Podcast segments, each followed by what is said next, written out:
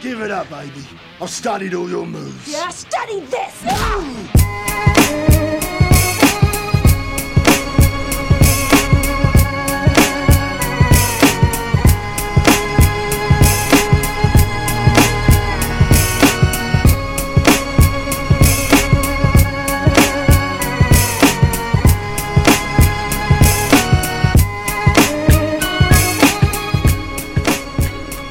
What's going on, everybody? Welcome to the Forbidden Technique podcast on the Fight Site Podcast Network. With me, your host, Silas Martin, and my co host, as always, Christian Reynolds. How's it going, Christian? How did you enjoy this weekend's pay per view?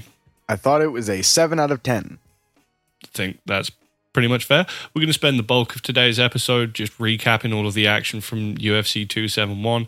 A lot of stuff happened, a lot of interesting fights and meaningful results. And next week's card was going to be a very interesting fight that I was excited to talk about Rafael Fiziev versus Rafael Dos Anjos. But due to visa issues, that's been put back to UFC 272, I believe. And the main event for that is now Jamahal Hill versus Johnny Walker. And the rest of the card is about that good as well. So we're just going to talk about a few fights at the end of the card and focus on UFC 271. Israel Adesanya versus Robert Whittaker, the rematch. And Robert Whittaker gets completely robbed, did everything he should have done to win, and there's absolutely no case that Israel should have. No, I mean, like really, it was it was kind of a pretty close fight. Rob made a lot of the adjustments that we were talking about, but this fight really reminded me of uh, Deiveson Figueiredo versus Brandon Moreno three. Where I think it was actually an incredibly close fight, but it's hard to make a case for the guy who lost because um, the guy who ended up taking the fight on the judges' scorecards spent a lot of time uh, moving forward and low kicking and got all of the big moments of visible damage. So, I mean, yeah, uh, Robert Whittaker did a lot of the stuff we talked about. Um, most notably, the big thing that was going around taking smaller victories in the exchanges. He was a lot happier to just land his jab and try and rack up volume off of that, but was afraid, seemed to be afraid to follow up and get into those exchanges because, of course, that's how he got knocked out in the first fight. And just um, he was put off of low kicking by with Israel Adesanya pretty early, and he would almost never follow up with body shots as Israel Adesanya is just trying to lean out of the range of head strikes. And Israel Adesanya's defensive wrestling looked pretty fantastic. Like Rob's strongest takedown entries are all like upper upper body stuff. Israel Adesanya is really long, lanky dude with a, a ton of leverage, makes it very hard to get those kind of takedowns on him. So um, I scored the fight for Israel Adesanya despite really wanting Robert Whittaker to win, but at the same time, I kind of don't think Israel Adesanya made the margins clear enough in those middle rounds that he could have been absolutely furious if the decision had gone the other way, and that gives me some cause for concern for his championship reign moving forward. I mean, what do you think about the adjustments that both of them made and what they could have done to make the fight clearer for either of them? I think if Rob, I, think he took too small of victories. He was willing to just land a jab and then get low kicked like, you know, 10 seconds later after the exchange. So he would win individual exchanges and then just overall still be losing the round because he was getting low, low kicked a lot. Uh, I think Adesanya could have, of course, gone to the low kick more but also just presses advantages with getting Rob pushed back a lot because he was not having much trouble making Rob move backwards.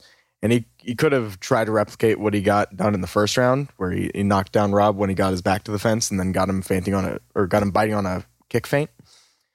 I, I th- thought Adesanya did enough to make the fight clear enough to where it would be a robbery if he lost, but it was also like morally he couldn't be too upset because he didn't really do that much he wasn't going out there and sparking him every round and then being like, "Cool, I knocked him down. Let me win the round."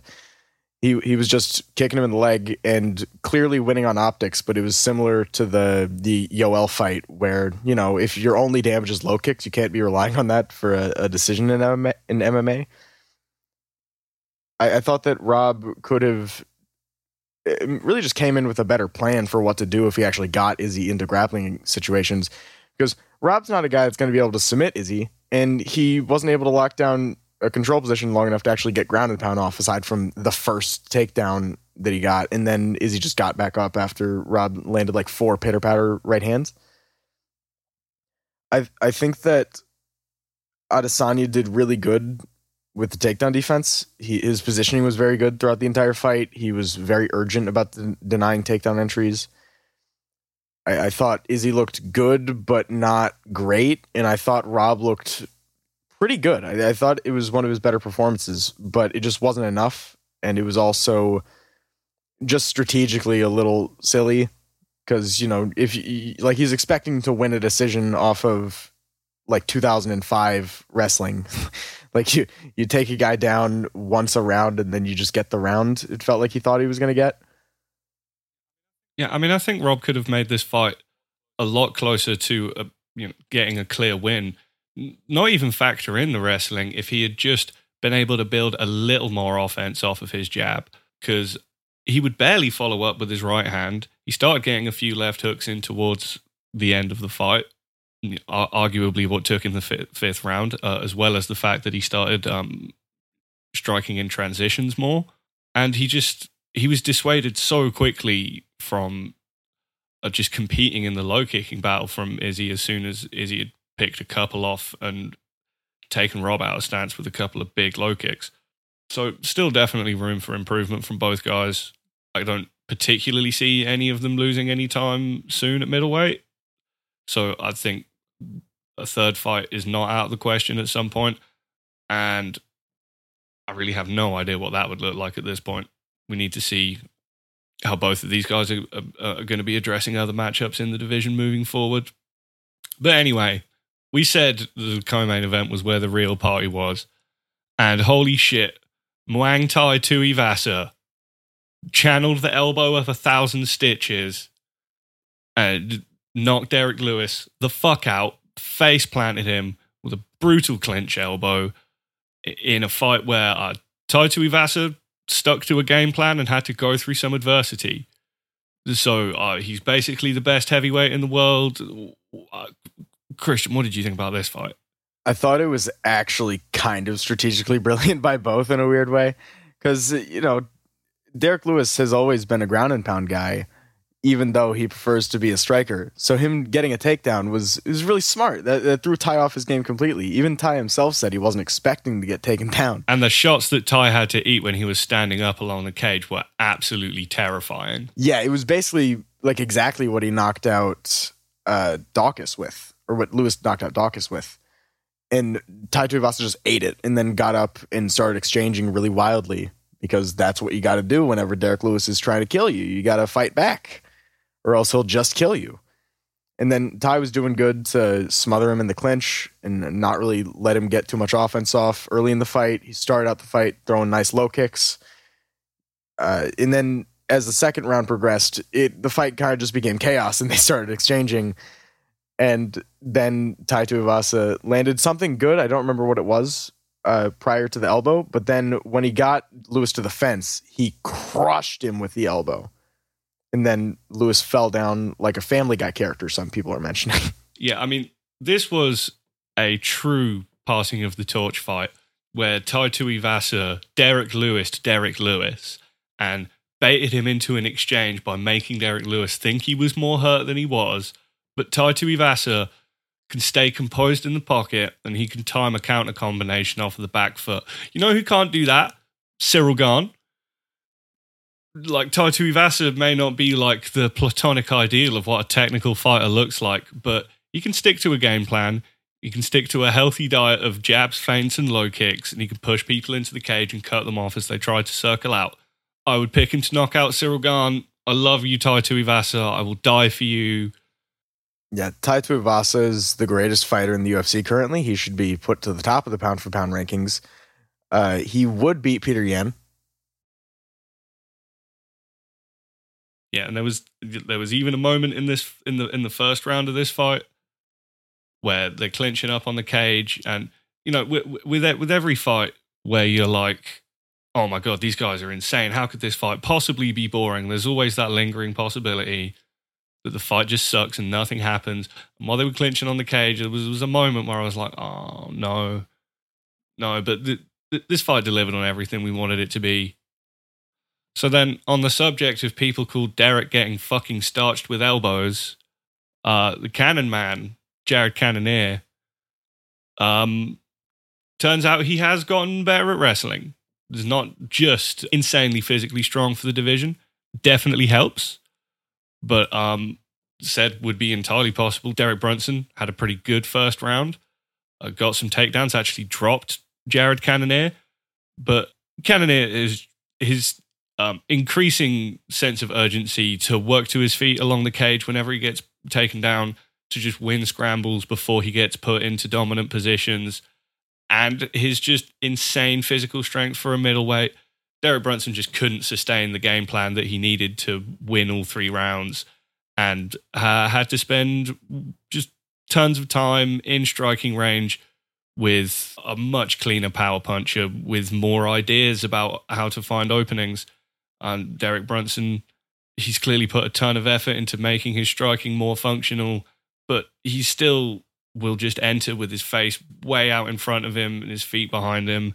Jared Cannonier ends up cracking him with an elbow off of a clinch break and then a fucking pimp backhand before getting him to the ground and just smashing him with disgusting elbows from side control. So looking like Jared Cannonier probably going to be the next title contender at middleweight.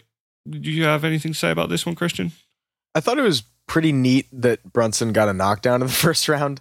It, it seemed like the fight was kind of going his way, but with the way that their stamina matches up, it was it, it, it kind of felt like it was still a foregone conclusion that Cannonier would figure him out, even when he got knocked down, because he didn't get hurt that badly. He just got dropped, and then Brunson tried to go for a naked choke, and the round ended. So then once they got back to the feet, it was you you could very visibly see that Brunson was tired and Brunson's been getting tired faster and faster as his career's been progressing. So I think it it kind of showed a bit of Brunson's age and also showed a bit of his just difficulty in the matchup flat out. And Cannonier may only be like a year younger, but he is way closer to his prime than Brunson. Like Cannonier looked fantastic. And then he got a, had a great call out for a next title shot that was cool.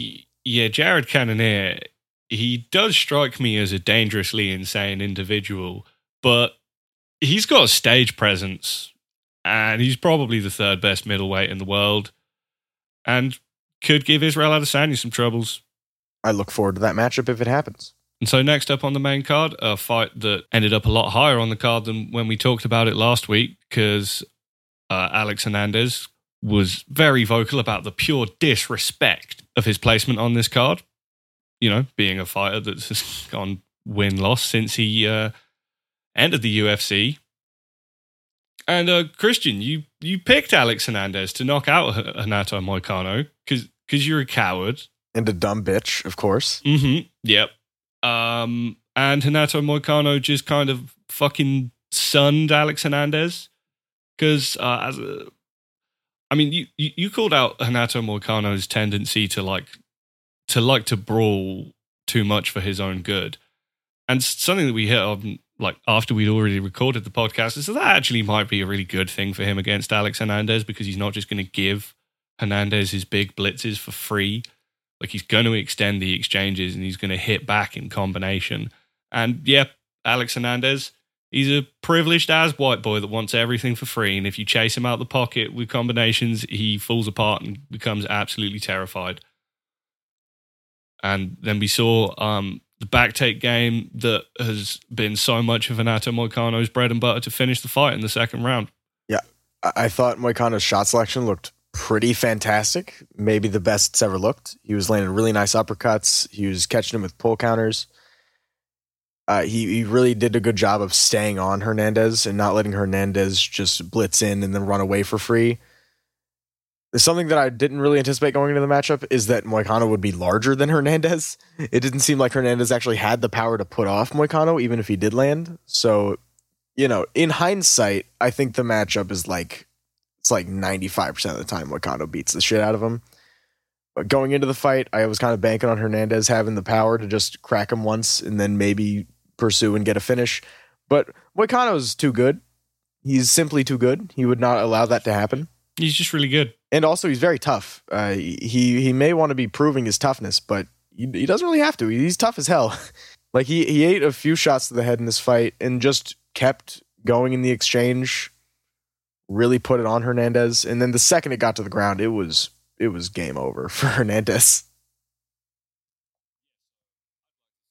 Yeah, so I'd like to see Renato fight someone like uh, Arman Tsarukyan, maybe Brad Riddell. And as for Alex Hernandez, he should fight another can who will easily knock out in the first round. But anyway, opening the main card, we had Bobby Green put on an absolute boxing clinic and then inspired the children. Christian, you take the lead on this one. Okay, Bobby Green eh, gave him just a, a steady supply of jabs and straights to the face. He was doing good switching stances. Nasrat didn't seem to have any ideas of how to get past Bobby's defense, although he did land a good shot in the first round that cut Bobby.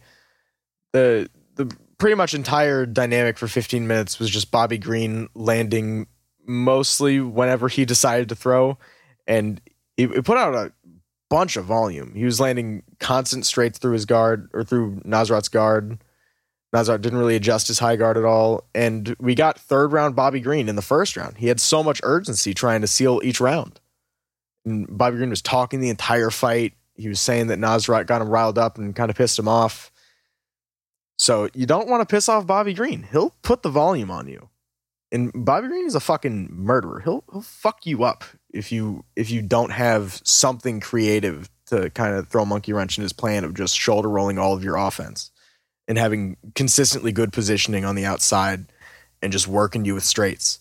Yeah, Bobby Green, after just an incredibly long career of being clearly a very talented fighter with tremendous depth of skill, but just not having the consistency to to get the big fights. I mean, he's basically in his prime.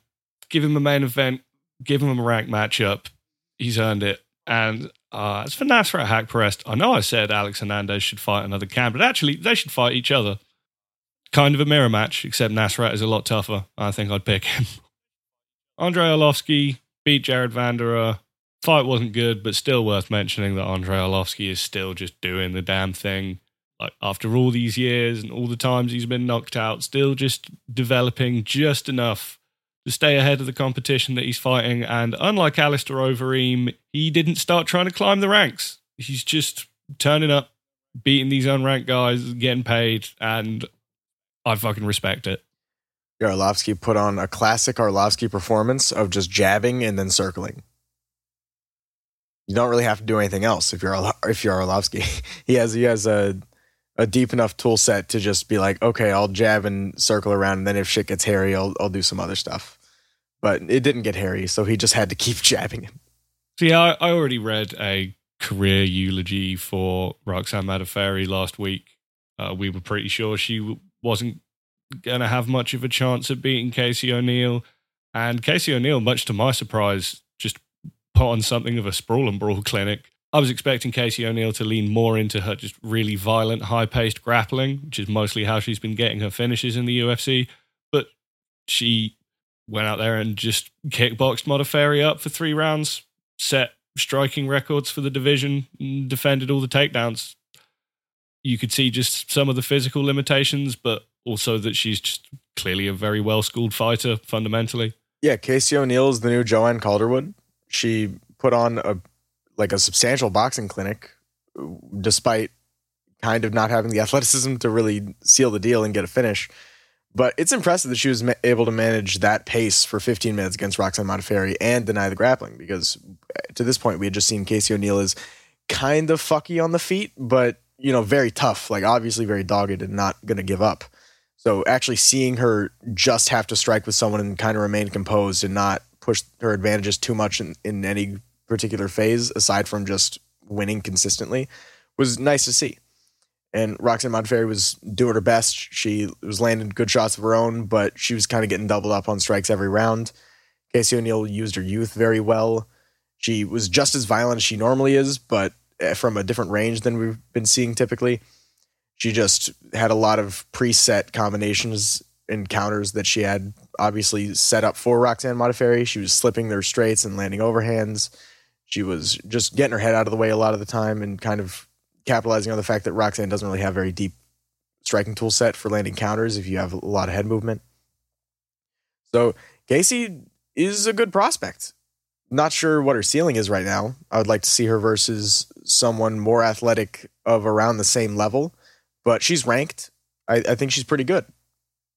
Yeah, she definitely needs time to develop, but she's got a clear idea of what she's trying to do in every phase of a fight. And she's typically very aggressive and pushes a high pace. And Roxanne Modafferi, uh, rough one to go out on, but made an okay of account of herself and charming and positive in defeat as always. So good for her getting out when she did. She's too nice for this stupid sport. And she didn't get finished. She did not. That's the important part. One judge even gave it to her, which is completely insane. Uh, Phillips submitted Marcelo Rojo in the third round. Uh, as we said, Kyler Phillips just massive speed edge and Ringcraft is definitely not infallible, but just some ideas about how to outmaneuver someone on the back foot, as well as just uh, having having the wrestling in his back pocket, which he went to much more aggressively than I expected him to. Ended up getting Marcelo Rojo out of there in the third round by it was a really nice finishing sequence where he used a a Kimura to secure mount and then locked up a mounted triangle and then as uh, Rojo rolled out and was able to regain top position and pop out of the triangle, switched it to an armbar, got the tap. Good win for Kyler Phillips. Bit of an IQ test, but yeah, I'd like to see I'd like to see him back in there with a bit more of a levels test kind of fight, maybe just on the fringe of the top 15. What did you think? Yeah, I think Kyler's pretty good. He has obvious liabilities in some regards, like his shot selection being wheel kicks uh, as like his main weapon. It was kind of weird in the matchup. We threw so many fucking wheel kicks. Yeah, I don't know why he was thinking that that was the ticket to victory, but you know, he he did wear himself out a little bit, but he didn't gas as much as people were expecting him to if the fight didn't go his way early. And, and the fight was going his way, he just didn't get a finish early. So I, I thought that he put a good account of himself. He, he's a he's a good fighter. I think he's going to hang around for a long time. So yeah, uh, rough one for Marcelo Rojo, but he's a really fun fighter. He's got some obvious limitations. Um, it really was an issue for him in this fight in particular that he's he gets a lot of his best offense done in the clinch, but doesn't really have the takedown defense to back that up if you don't agree to just clinch with him. But um, I think there's still just a bunch of fun action fights for him. I think him versus the loser of like Jonathan Martinez versus Alejandro Perez would make a lot of sense. Uh, Ronnie Lawrence versus Mana Martinez was kind of a pretty fun action fight, but a really kind of infuriating one where Ronnie Lawrence really seemed to have pretty much every advantage. And from this fight, I assume must have a wrestling base that he's still like developing a striking game on top of because it seemed like he was dropping Mana Martinez pretty much every time that he committed to throwing combinations and then would just stay on top and not make much of an effort to finish or let Martinez back up to get more damage off where, where he was actually landing consistently. And then, you know, kind of took his foot off the gas a little bit in the third round and got dropped with a spinning back fist and then like a big right hand as he was trying to get his shit together. Um, was able to get back on top to secure the rest of the round. And to Lawrence's credit, he's clearly a developing fighter who showed some promise and was very frustrated with his performance after the fight. So hopefully this is something that he'll learn from, you know, even in a fight where he won. And Mana Martinez probably should not be in the UFC, to be honest. Uh, Douglas Silva de Andrade uh, against Sergey Morozov, who I definitely criminally underrated last week when I described him as some guy who's going to get knocked out by Douglas Silva de Andrade. Um, I just hadn't had the time to really look into his skill set but he put a beating on DSDA in the first round. Was just lancing him with long straight punches, uh, fucking him up in the clinch, getting him down on the ground, landing nasty ground and pound from top. Looking like a less developed version of uh, what Petr Yan did to DSDA a few years ago. Um, but Douglas De Silva showed why he's such a tough out and such an underrated fighter in the second round. He just he bit down was landing huge left hooks to the body and coming over the top with right hands. Ends up getting Morozov on the ground and choking him out unconscious. Crazy comeback win. Probably my favorite, like crazy action fight of the year.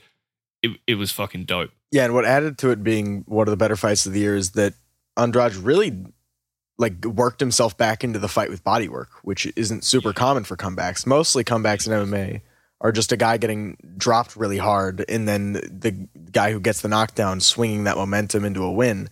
But he was really attriting him and and getting uh, Morozov into bad positions and and kind of walking him into big damage. It was a smart performance. Yeah, that was the cool thing. It wasn't a comeback where he just like was getting tuned up and then just got a random fluke knockout.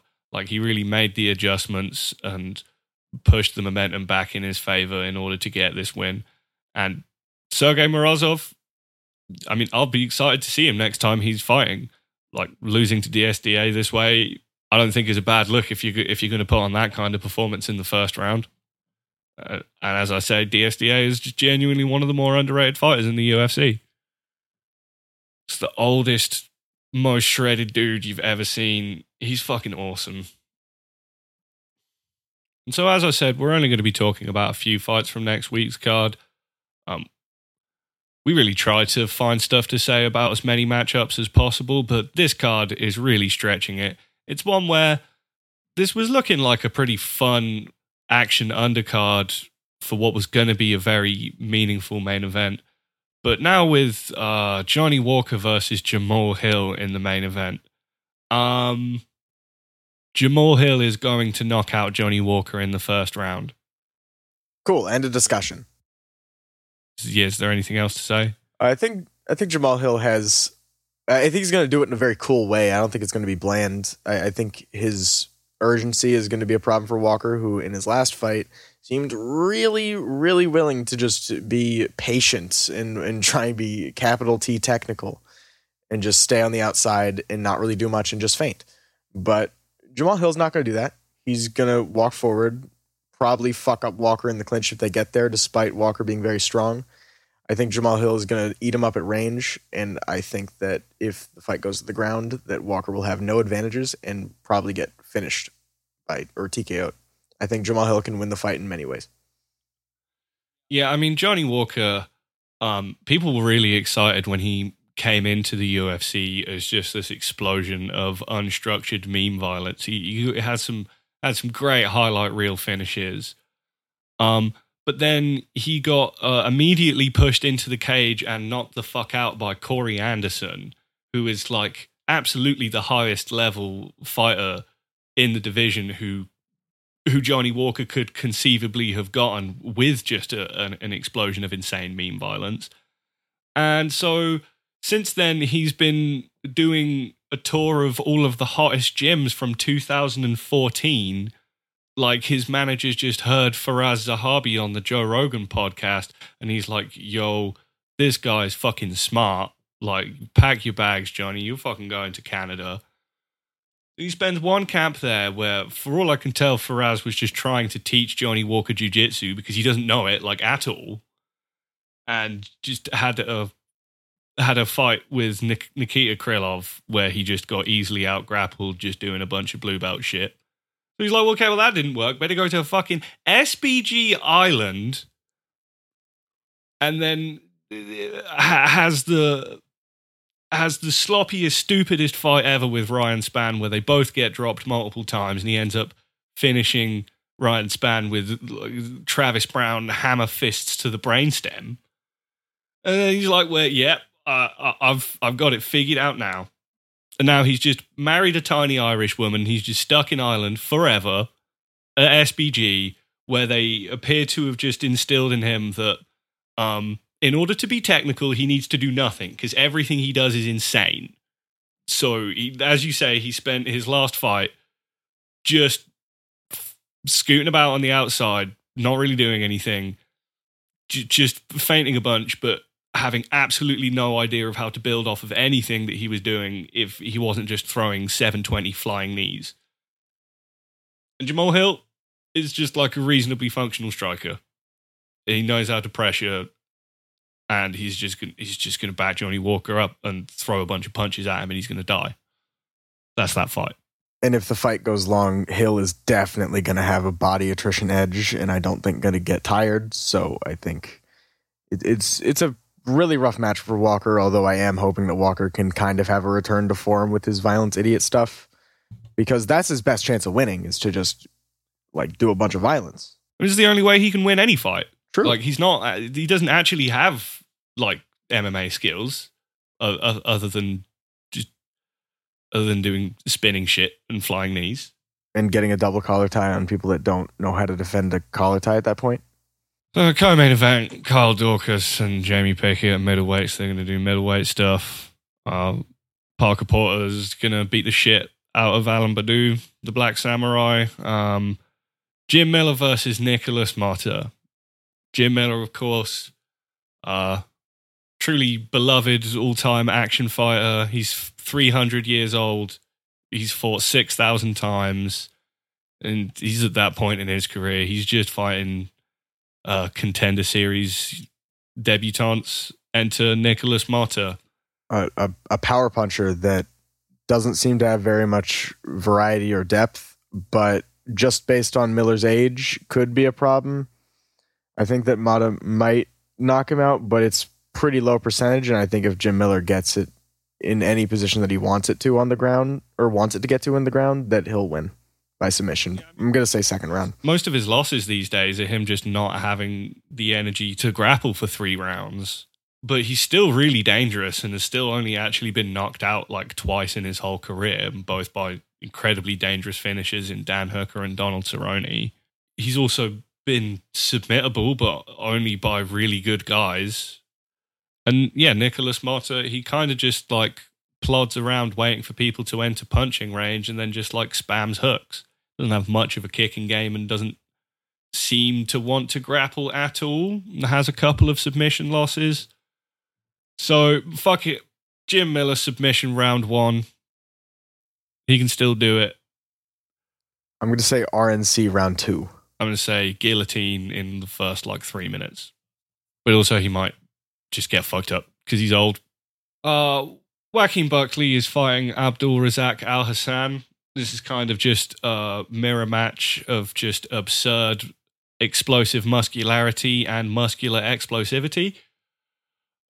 They're both just huge power strikers, very aggressive. Al Hassan more of a kicker. Uh, Buckley a southpaw, does a lot of body punches. And yeah, they're both just gonna like slag meat at each other until one of them dies. Um, they typically only win or lose by thunderous knockout.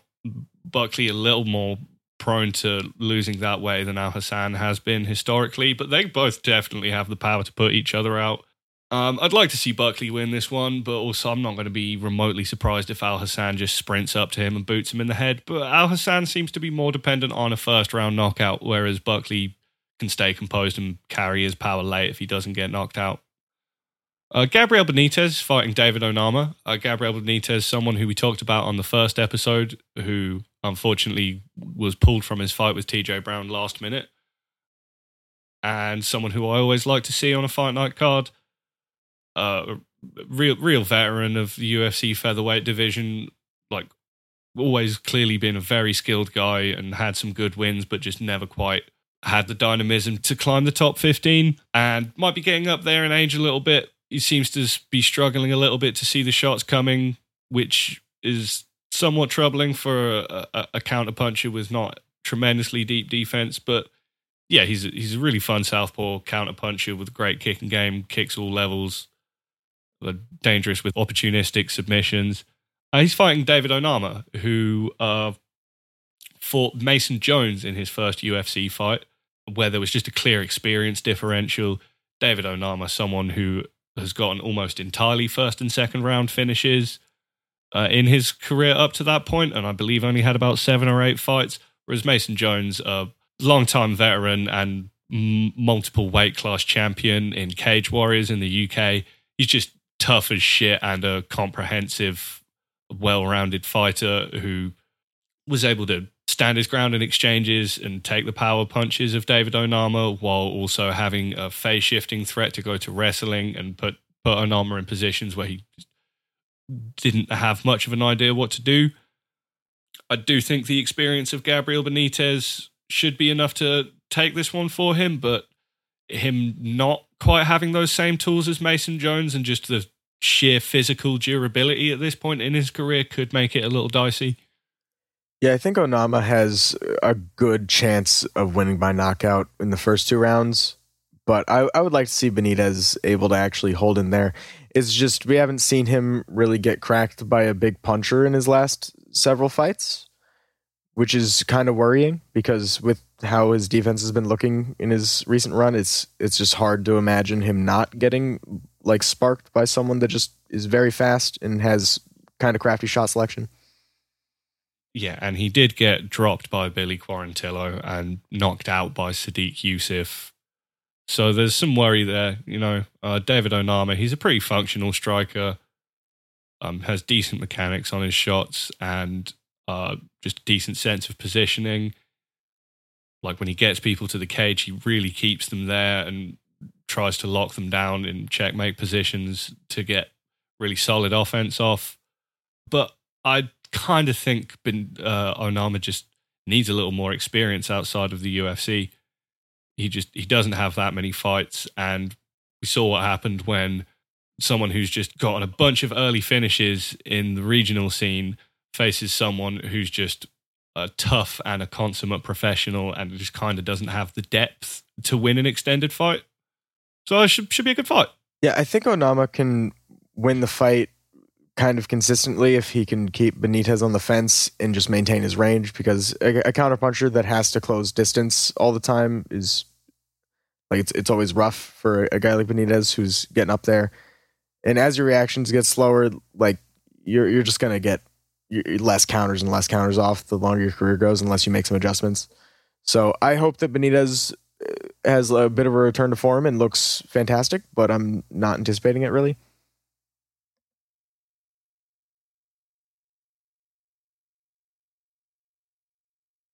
that we got to talk about Jessica Rose Clark, Stephanie Egger. Uh, Jessica Rose Clark is very strong, seems physically imposing at the weight, but Stephanie Egger is tall, so that could make the striking look sloppy. And I think if anyone is enforcing the grappling, it's going to be Jessica Rose Clark. So I'm going to pick Jessica Rose Clark by decision.